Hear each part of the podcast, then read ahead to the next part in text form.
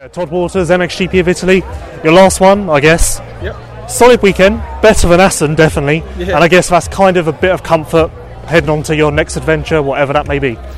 Yeah, it was good. Um, Assen was terrible for me. It was a new team, new setup. It was, yeah, it was, I was like a fish out of water. The sand just it sucked me up like a cobweb. So um, then we come down to Italy. I got comfortable with the team. We made some changes to the bike that suited myself, and um, yeah, I felt really comfortable with the team. I felt at home, and this weekend was probably one of my better rides. I result wasn't there, but I was fighting, and uh, and I enjoyed it. It was good.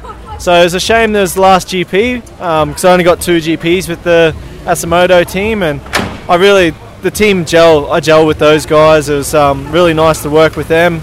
It's like a small family, and I really enjoyed it. Um, it's sad to call this my last GP, but we're going on to other things. We're going to America next year and um, to race the outdoor championship.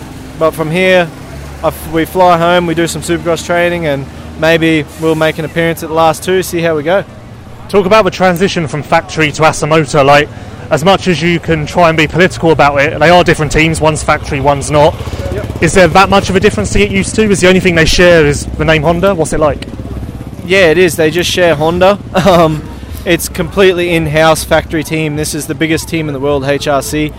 Um, so I was in the in the states. I was riding pretty much a bike like Assomotor, like a production bike with bolt-on parts.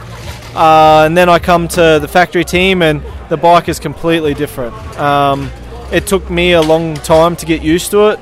It was, uh, yeah, not bad, not good. It was, you know, it's just very different for me. Um, so, and then, yeah, we changed just as I was kind of nutting out. Also, the mesh start. I don't do mesh starts. It's my first year.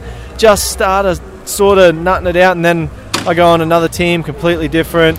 The bike suited me more because that's what I'm used to.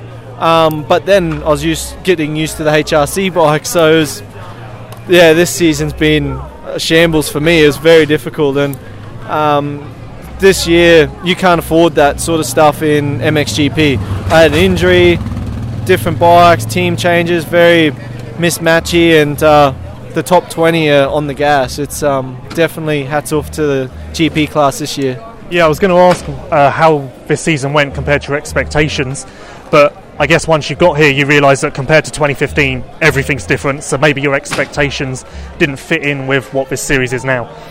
Yeah, that's exactly right. But in saying that, where I left off with Husqvarna, we put the work in. I was living here. It was um, I did the winter training and preparation, so I was I was ready. I had I had everything um, on the table. Whereas this year, I I've been flying around in New Zealand, flew to America, and then last minute flew over here. Jumped in halfway through the championship with no fitness, and um, so yeah, even though in my brain I wanted those top tens, but yeah, it's just not possible. Are you happy though? Like when you're sat on this long flight home and start to think about everything, are you going to be pissed or are you just content with what you did? How do you feel about it from that point of view?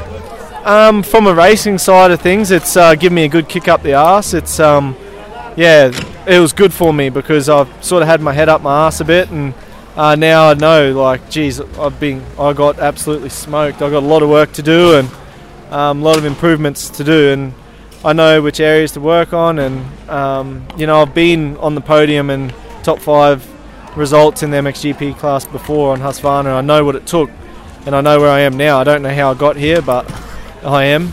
So I got a lot of work to do. But sitting on the plane going home, my girlfriend Jill and I, we've travelled around Europe, um, rode for the biggest team in the world, HRC, and and enjoyed it. We've yeah, we had a ball. So that side of it was really enjoyable. I know when you first came over, you said that your goal was to get a full time ride here for next year. Did anything ever come of that? Did you have discussions with teams? Obviously, it sounds like you've abandoned that idea now, but were there talks? No, because I was riding shit, so I didn't even bother. there, there's guys, you know, there's top riders without uh, rides. It's it's tough to come by an MXGP ride. Um, so yeah, it's I kind of abandoned that. I was like, man, I I need to actually go home and pull my head out of my ass and start uh, giving some gas. So um, yeah, I sort of abandoned that idea, as you said, and and now we just go home, work hard, and and go on the next chapter. We want to go to the states and um, give that a shot.